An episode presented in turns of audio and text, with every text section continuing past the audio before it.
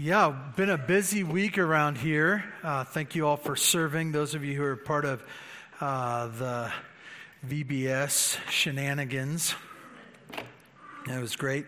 Uh, I know some of you are here uh, because your kids came to VBS. We loved having your kids here at VBS. We'd love to have you here all the time. Uh, if you are here all the time, we'll have a third service. Uh, and we'll turn on the air conditioner earlier earlier, so uh, you know, not many air conditioners can handle uh, that many kids' uh, sweaty bodies and all that stuff. Um, tonight is our uh, first summer table. Um, and I, I just want to encourage you to come. Uh, we're going to be out on the patio, Fellowship Hall area out there, and we're going to have some pizza. There's no real great program or anything like this. We're just hanging out, and especially for those of you who have just moved up in the last year or two and you feel like you're not connected, that's a great time to come. Uh, and eat pizza. Nothing bonds hearts more than eating pizza together. Um, and uh, so we'd love for you to come. If, if you could, uh, there is a sign up sheet out in the uh, um, lobby that you can sign and just tell how many are coming. That would be great. And if there's too many, we'll order more pizza. It'll be great. Uh, and so we'll hope to see you here tonight. Um, I look at these little ones that were up here, and the last couple of weeks we've had middle schoolers gone away and high schoolers gone away to camp, and um, we, we, just want to be a part of that. Uh, it's a blessing for us as a church uh, to have kids around, and I, I, realize that they make a mess. I realize that um, and they are a mess. And uh, they, uh, they ruin things just like their parents and their grandparents. And, um, and but I know this that uh, this is the world that we live in. This is the world that we live in. And they may need a lot of things. And as parents and grandparents, we hope for a lot of different things. But they need Jesus. They need Jesus. And so uh, we want to be a part of that, uh, not just for one week in the summertime, but really from uh, day in and day out, week to week. We want to encourage you as parents and grandparents uh, in your raising of the next generation. And so um, we're here for you. That's all I wanted to say. Uh, turn in your Bibles to Romans chapter 6. I hope you all have tools. Do you have tools? You have tools. I hope you have tools. Like, I like buying tools. How many of you have seen me at Home Depot ever buying junk that I'm trying to do something at home? I know, really, I need another tool. Um, uh, I, I, have. Uh, one of the things that we have a lot of at our house is garden tools, and part of it is we just want to leave them throughout the property so you don't have to go uh, and grab them. And like I think about, we have like steel rakes, the garden rake type thing, the steel rake one. And and what do you do with a rake? What do you do with a rake?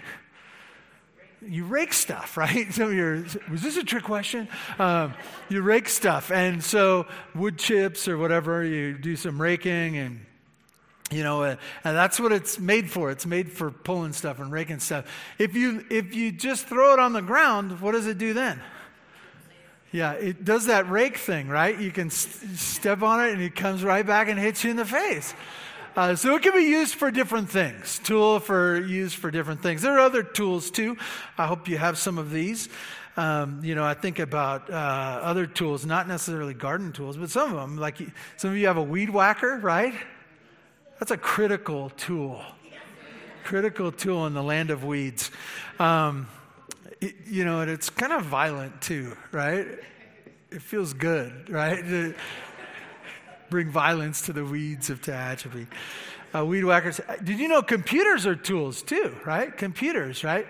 Uh, some of you, you, most of us have some type of computer, even if it's just your phone.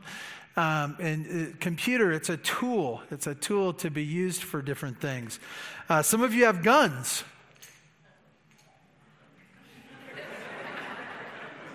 Some of you feel very uncomfortable with me saying that, and others are like, yeah, come on, preach, preach. Is he going to talk about guns? Yeah. That's the kind of church I want to be a part of. Second Amendment, yeah. Uh, you know, I'll tell you, um, uh, I'll just say this.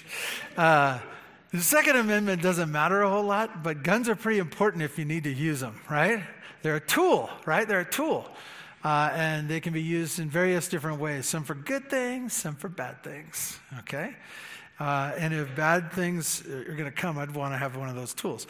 Um, anyways, uh, computers, weed whackers, guns, houses. Houses are tools, right? Your house, the house that you live in. It's, it's something that you can use. It's a use for protection against the wind and the weather, but also like uh, your house can be a place of uh, terrible things to go on, right? Your house. Uh, also, your cars, your cars. So you think about uh, how great your cars are. They're a tool for something, but as they are just sitting in your driveway or doing anything, they're not doing anything because they're just a tool. But once you get in there and you turn them on, they can be used for something, but they can also be very dangerous. Um, and then I think of, there's a lot of other things, but I think of, does, do any of you have any money? Some of you are going, less than I had last week, you know.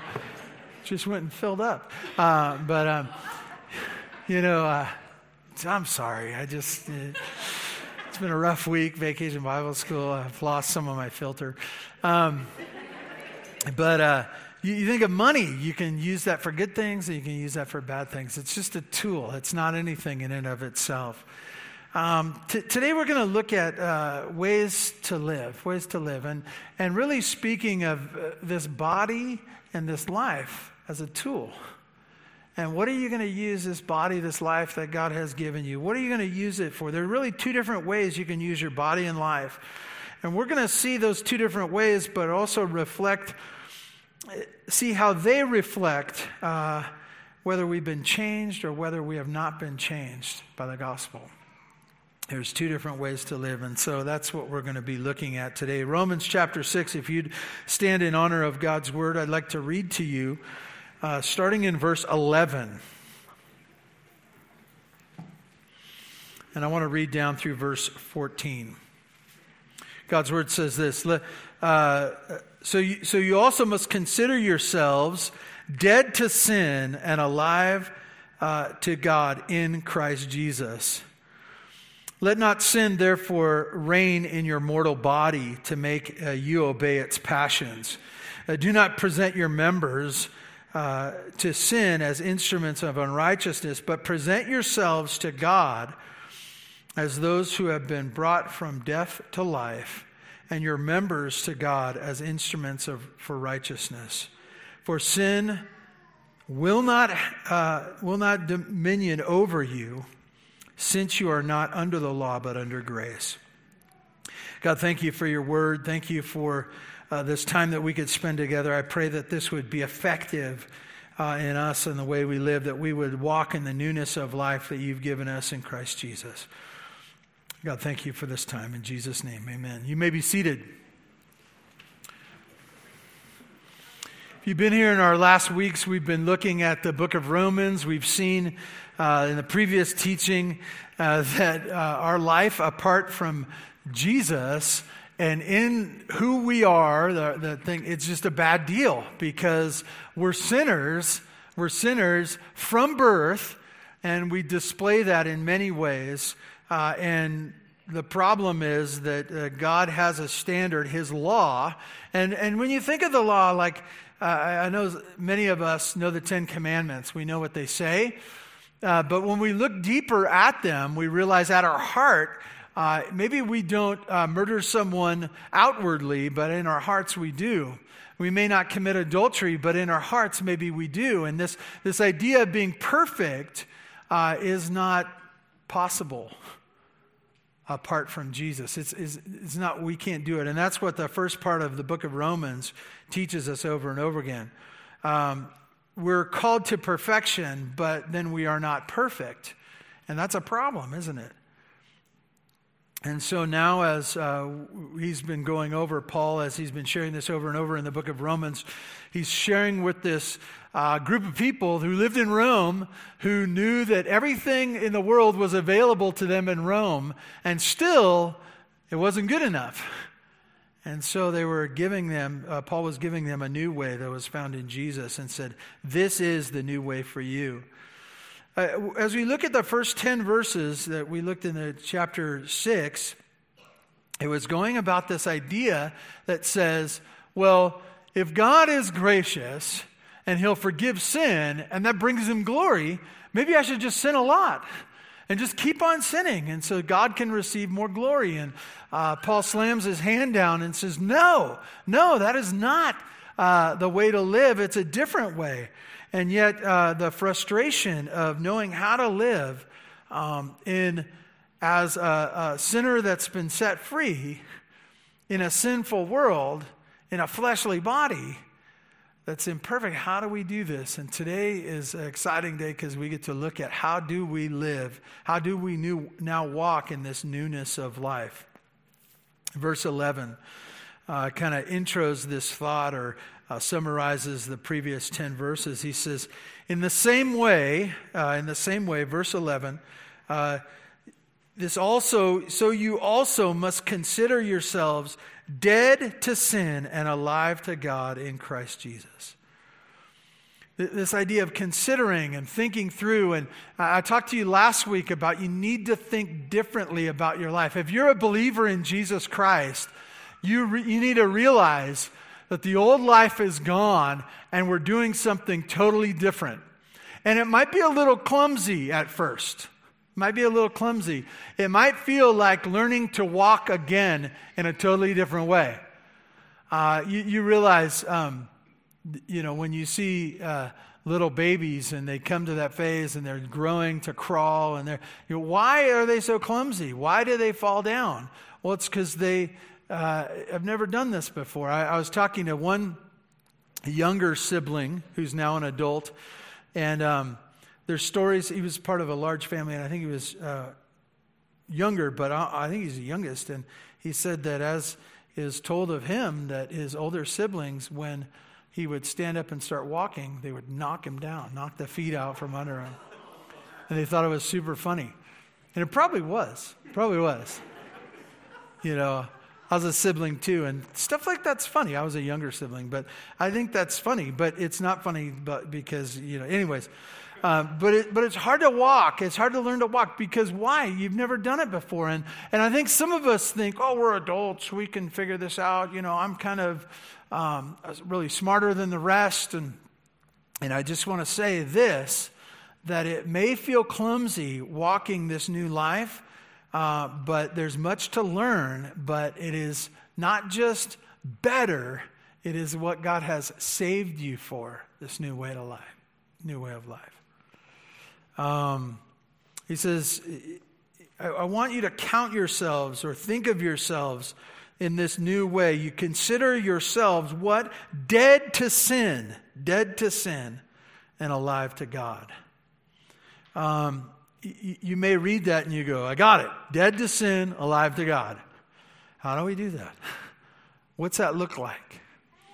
Um, I, I, I want to remind you it's that thinking thing, right? You need to look at the areas of your life, the steps you take, the, the way you act, and say, I need to look through all the areas of my life and say, what's the newness of life? What, is it, what does Jesus want? How, how, is, how is this different from the old life that I lived? Um, by the way, you, you need to let go of that other life, right? Um, some of us cling to that and say, oh, but I'm, I'm so comfortable there. I love that old life. Well, if you love that old life, uh, it was stuck in the deadness of sin, then you really didn't understand the gospel. Because the gospel was like, I don't want that anymore. I found a new way, and that new way is Jesus. Dead to sin, alive to God.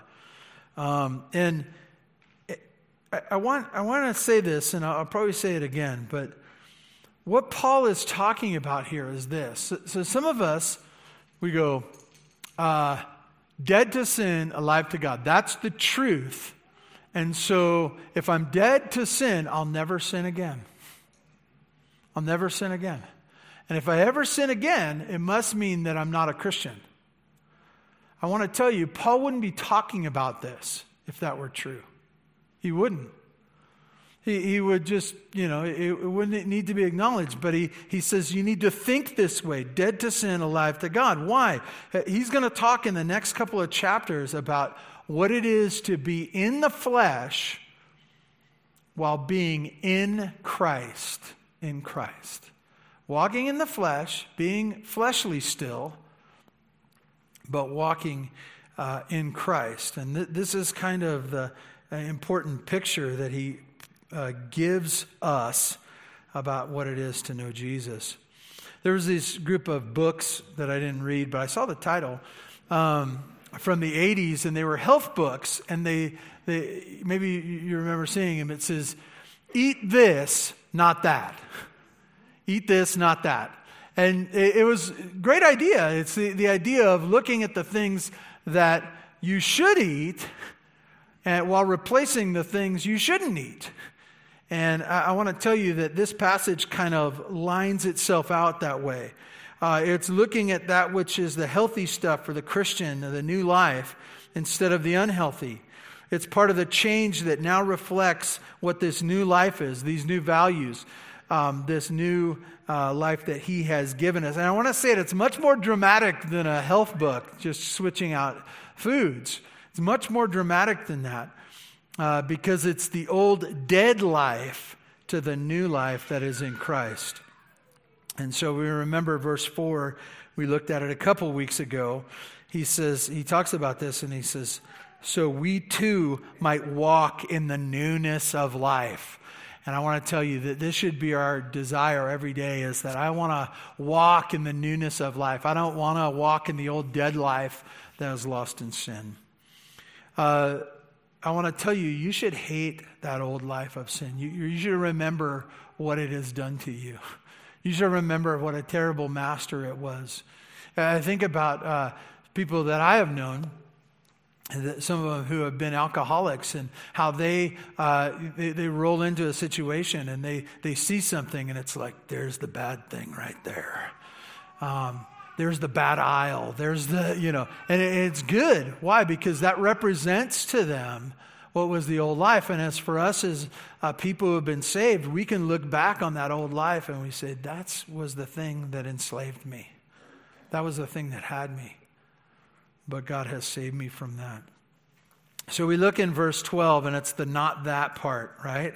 It's part of the not that that uh, he wants us to get rid of. Verse 12 says this Therefore, uh, let, let not sin therefore reign in your mortal body to make you obey its passions.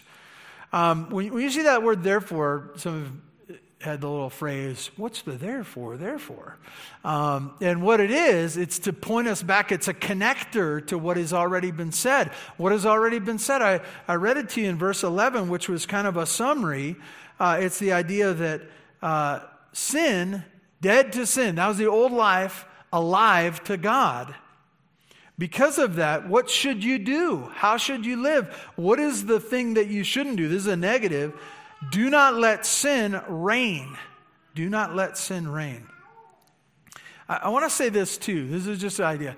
Um, when you read in the Bible a command of God, any command where He says, you need to do this, sometimes we read that and, and uh, we respond differently to commands, right? When a teacher says, you have to do this, what do you think in your mind? Depends who you are, right? Some of you are rebellious to the core. And when somebody tells you to do something, you say, Well, I'm not doing that for certain, you know. They're not the boss of me, right? Uh, one little girl in school, of my boys, she would always say when somebody told her to do something, You're not my mama. Um, we have this attitude of saying, well, if somebody says that I'm going to do it, I'm not going to do it. Or uh, others of you are real compliant and you're like, oh, I got to do it. And so you like, uh, you know, you're frantic to obey. You're frantic to obey everything, even sometimes ridiculous things like the government. Uh, but anyways, in times. No, I'm just kidding. I'm just kidding. Filter. I'm lost my filter. Remember. Um, but, but this idea of obedience, so, and, but, but know this as a Christian, sometimes as you read the scriptures and you see that God calls you to obey, you go, I can't do it. It's not that I don't want to obey Him, it's just that I'm too weak to obey Him. And as you read the scriptures, sometimes you go, I'm just weak, I'm in the flesh, and I, that's true. But know this that God would not have called you to do anything do anything that He has not given you the power, and through His Holy Spirit and through the connection of the body of Christ, that you would be able to obey. He's not a ridiculous master who gives you things that you cannot do and then calls you to do them just to frustrate you. So when you see the commands of God, the instruction, I know this that the transformation that God has given you, His Holy Spirit that's in you, the power of the community of the church, you can do it. So as you look at this, you go, Yeah, I can do this uh, because He's called me to do it and He'll give me the strength to do it. I think that's a big deal. What does He call us to do in this passage? He says, uh, don't, it's a negative. Do not let sin reign. Do not let sin reign. And as you go back, you can look back to the previous passage, uh, previous chapter. You see in verse 21, it, it talks about how um, this idea of that sin and death did reign. Your sin, your sin, don't worry about the sin of the world, don't worry about original sin. Your sin has brought you into a death position, a spiritually dead position that you were stuck there and it reigned. Sin and death reigned in you. I want to tell you that um, you were enslaved. You were enslaved. It reigned in you. Sin and death were supreme in charge. I, I, I, remember saying this as a youth pastor, and I think it's an appropriate picture that it, it was as if your sins rang a bell and you came running. And you said, I don't want to serve you anymore. You're stuck. Sorry. You're a slave. You're a slave to sin. You're stuck in that. And he says, do not let uh, sin be your slave anymore. Uh, don't, don't, don't, uh, not that you'd be the slave to sin, but don't let it reign in you anymore. And like I said, to comes, verses chapter 7 and 8 are going to talk about in the flesh, but in Christ. He uses this idea of the mortal body, and, and he could have just said body, but he wants to underline the mortal body. The, the idea of the mortal body is the temporary body. This is not the body that I will have for eternity. This has an expiration date. We don't know what that is, right? There, you can't flip up the bottom of your foot and it says there's a little stamp on there, expire, will expire. Um, uh, that'd be nice to know, right? How many days we have left and uh, what we could do with those. But it's a mortal body, it's a temporary body. And, and when you have something that's temporary, uh, it should not be in a position to make decisions, right? The temporary body should not make decisions for us and our soul. You, you get this picture now, right? Uh, one writer said it like this He says, Sin's pleasures takes place in the body, uh, which is at best mortal and will soon pass away. Whereas Paul has been speaking of the life in Christ that brings eternal joy. It is stupid to allow that which will die to have a supreme position over us. Think about that. You think about the, the desires of the body, whether they be for greed or some kind of sexual pleasure or some kind of uh, desire of our mouth to speak ill will and uh, jealousy and gossip. And, and you say, uh, I, I just feel the urge to do this. I want to do this. It seems like it would be fun. And I want to say to you, are you going to let your mortal body take the position of the supreme power over you. I want to tell you that's what God saved you from. He has given you freedom from that. And so he calls us not to allow our mortal body to have that supreme position. So much so that he says, so that you would obey its, what is our its? The mortal body, its evil desires. A sinful man, a, a, fleshly man, our body will cry out for things that are wicked in the eyes of God. And he says, Your body should not be your master. And he's really calling up and he says, Don't, don't behave as a slave. Don't behave as a slave anymore. Anymore. If sin controls your body, then death reigns in you if death reigns in you, then you must obey because you're the slave of sin and death. But if you're in Christ, it is not. You are free. You're free. The second thing, the not that, the thing that we're not supposed to do, is in verse 13. Verse 13, and it says this Do not present your members to sin as instruments of unrighteousness, but present yourselves to God as those who have been brought from death to life, and your members to God as instruments of, for righteousness. I went too far, but here we go. Listen to this. Verse 13, not that. Do not offer uh, your bodies or your members or your parts.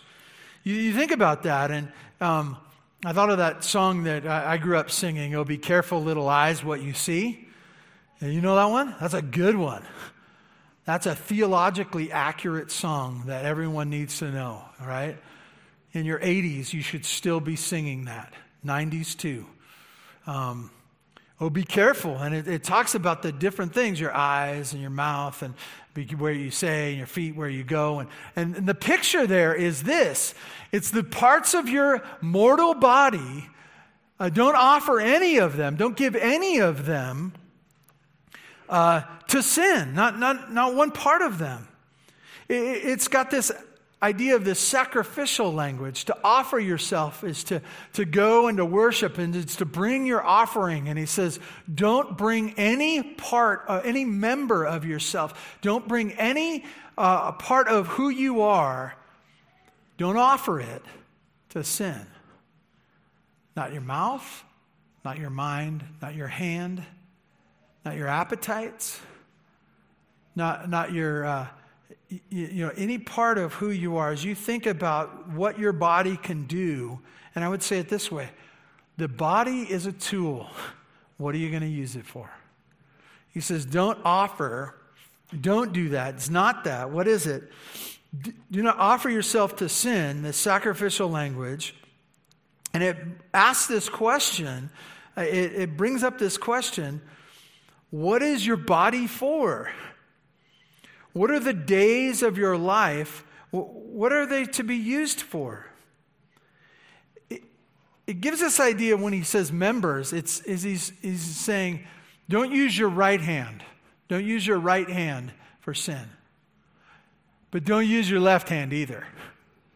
But don't use your right ear or your foot or your, like, don't use your mind. Don't, and, and he's kind of going through and he says, don't use, because some of us think like this it, it's only my left foot, right? I'm, I'm thinking about God, but I'm also kicking, you know.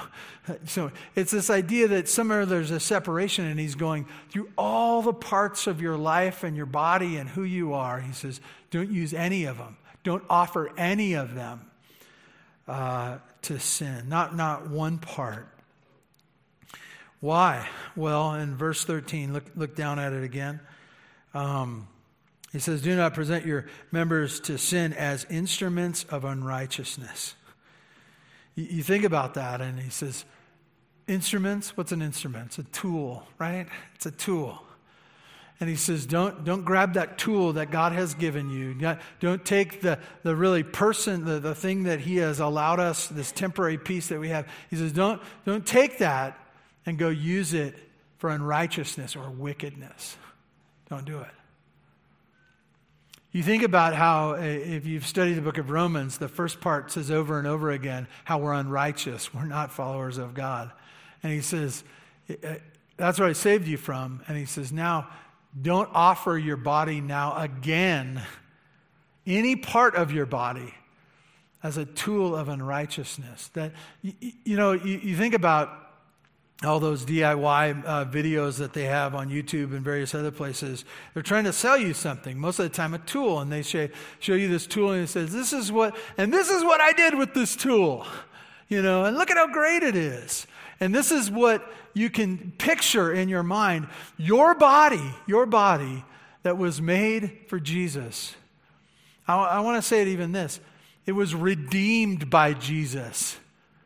It was stuck and enslaved and it's been set free and now it's uh, got a purpose. And he says, What is the purpose of this? And he says, Look what I made. And what is it? It's unrighteousness. Doesn't make sense, right? That's the very picture of the life that I once had. And so he says, Don't take, don't offer, don't give. Your body, which was once enslaved, don't give it now again to offer it to, to sin, but rather um, he's going to say something else. He says, It's not that. It's not that. So the, the next two are this this is what we are to do. In the middle of verse 13, it says, But rather. Um, it, it's, it's, it's, but it's giving you the other side. But present yourselves to God as those who have been brought uh, from death to life. I, I, love this because it says, uh, it gives the other thing. He says, sometimes I want you to know this too in the scriptures, especially Paul as he thinks of things. If, if God uh, is drawing you away from a life, he's pointing you to a life, right? Uh, he's not just saying, you know, even as the, those health books said, uh, don't eat this, eat that, right? Sometimes you, some of us have grown up and it says, uh, that God's just saying, don't, don't, don't, don't, don't. I want to tell you, if He's telling you not to do something, He's also telling you to do something. He's, he's filling your life with something that He has not just required, but He has designed you for. Okay, and He does that in this passage. He says, but rather, uh, offer yourselves to God. Give yourselves, present yourselves to God. What do you think that is? Same language, right? It's that same worship language. He says, Don't offer who you are, your mortal body, the thing that you are. Uh, don't offer that to sin. Offer it to God. Offer it to God. As you think through the person that you are and the things that you have, the time that you have, the life that you have, and you say, What I have, I offer it to God as you think about offering it to God, uh, it's an interesting, subtle thing. Maybe, maybe you missed it. But in the previous one where he says, don't, don't, don't, he says, don't even use one part of you for sin. Don't even use one part of you. Any part, eh, not your right hand, not your left hand. And now he moves to all of you, right? Your members, the totality of who you are but rather offer yourselves to God. Why? Why should we be offer, thinking of our life now as those who have been presented or offering to God? Why? Because we've been brought from death to life. Because He's done it all for us, right? You think of uh, how special it is and how gracious and kind and sacrificial that God has been for you, that He sent His Son to die on your behalf, that you might be set free. It's compelling, right? It's realizing the new position that we have with God is one of indebtedness, but not indebtedness that we would want to pay Him back, but to say He will always be the most important, the most special to me because of what he has done. So, this is the way I'm going to live. Well, uh, you think about this. He, he says, brought from death to life. Because we are alive, we offer ourselves to God. Because we are alive. Resurrected people, how do they live? How do resurrected people live? They now live for God, the God who saved them. Hallelujah. Right? This is good stuff. We wake up in the morning and we say, Oh, I'm stuck in sin. No, I'm not. No, I'm not. That was the old life. Those days gone by. I live for God because He has given me life. This is how resurrected people live. He goes on and he, he says one more thing. Um, he says uh, another this way to live. He, he says uh, in the middle of verse 13, and your members to God as instruments of for righteousness. And your members, right? Once again, he's taking the totality and he's saying, use your right hand and your left hand and your right eye and your left eye and your ears and, and the things inside between your ears and the rest that's below your ears and, and all of who you are he says, use those members. Well, how? The, the members who are part, how do you do this? You offer yourselves, uh, offer every part of yourself to Him as what? An instrument of righteousness. a tool of righteousness. And the question that we should come up with is this What am I using my right hand for? What am I using my left hand for? What am I using this day for? How is this being an instrument of righteousness? And, and I want to tell you, there's this weird picture thing that goes on. And it's how God works is he changes people's lives so that he then uses them as this picture of grace for others. For those of you who grew up in Tehachapi, I know it's hard. I know it's hard. Because there's people who know the stories, right? They remember you. They remember you. I just, uh, last week, I went to Santa Barbara, and um, that's where I grew up, but, but I haven't spent a whole lot of time there as an adult. And I kind of kind of do this when I'm walking the streets of Santa Barbara. I'm like, oh no. And it's kind of a funny thing because I really haven't spent much time there since I was 20. And so the people that I know are probably they're probably 50 or at least, right? And I haven't seen them in 30 years. And so I'm always nervous that I'm not going to recognize somebody and they're going to recognize me first. And, and I'm going to go, oh no, they remember me in high school and middle school. Like, oh no.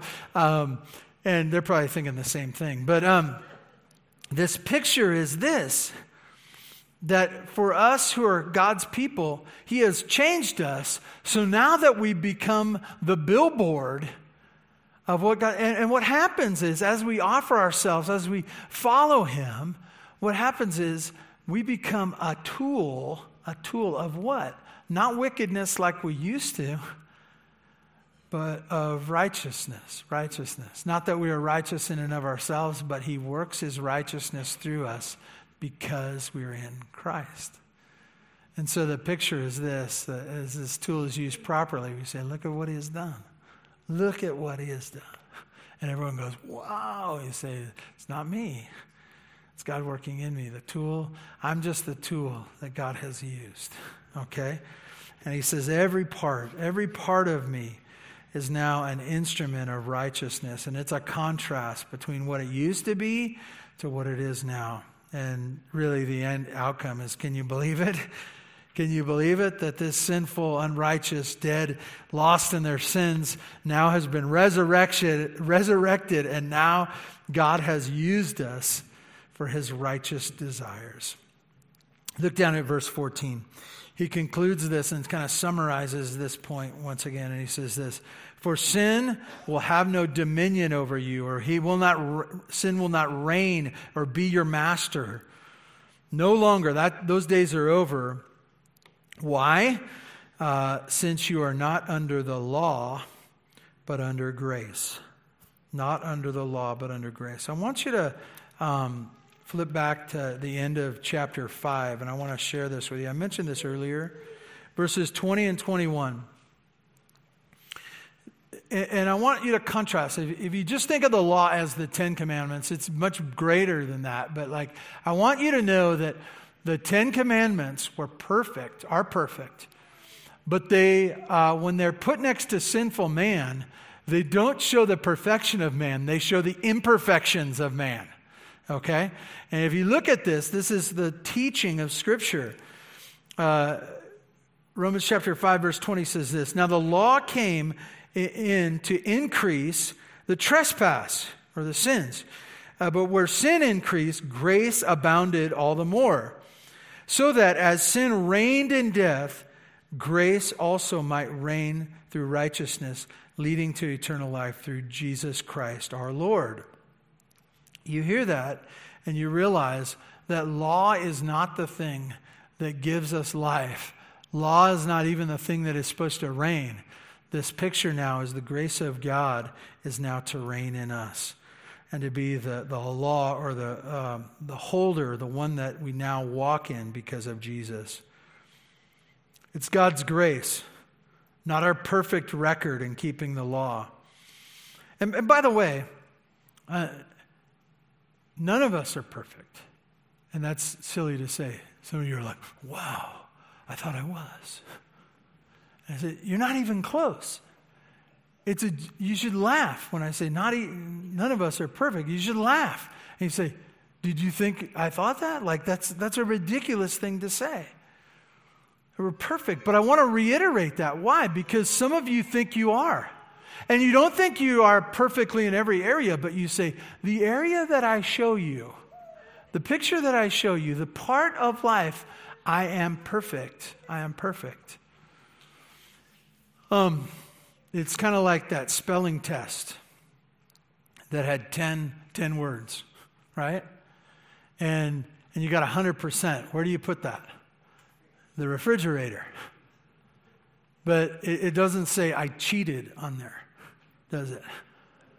I cheated and I got 100%. Or I took it 10 times and finally got it perfect. Like, or I I was mean to my mom on the way, you know, like as I was frustrated, I was nervous. Like, like it doesn't say the totality of one's life. It just says a little bit on that spelling test at that moment in time. It seems like I was perfect. I want to tell you, we're not perfect, but that's not what we're talking about here. Paul says, don't worry about perfection because the grace of God is now where you live. The grace of God is now the life that we have. God's grace, not our perfect record of keeping the law, compels us, but it also keeps us. It keeps us in the present and the future doing what? Walking in the newness of life. Walking in the newness of life. We'll talk more about this in the weeks to come. God, thank you so much for this time in your word. I pray that it really. Uh, stirs our heart to think through this new life. I, I know that we struggle. I, I know I struggle, and others here today. And just what does this look like? How do we do it? How do we abandon the sin that was death to us and now walk in this newness of life? God, I pray that you'd encourage us now. I pray that we would not um, uh, get defeated by sin, but rather uh, know that with your help, you can help us abandon the sin and walk in the newness of life. God, thank you for each one here. Thank you for a great week at Vacation Bible School. We pray this in Jesus' name. Amen.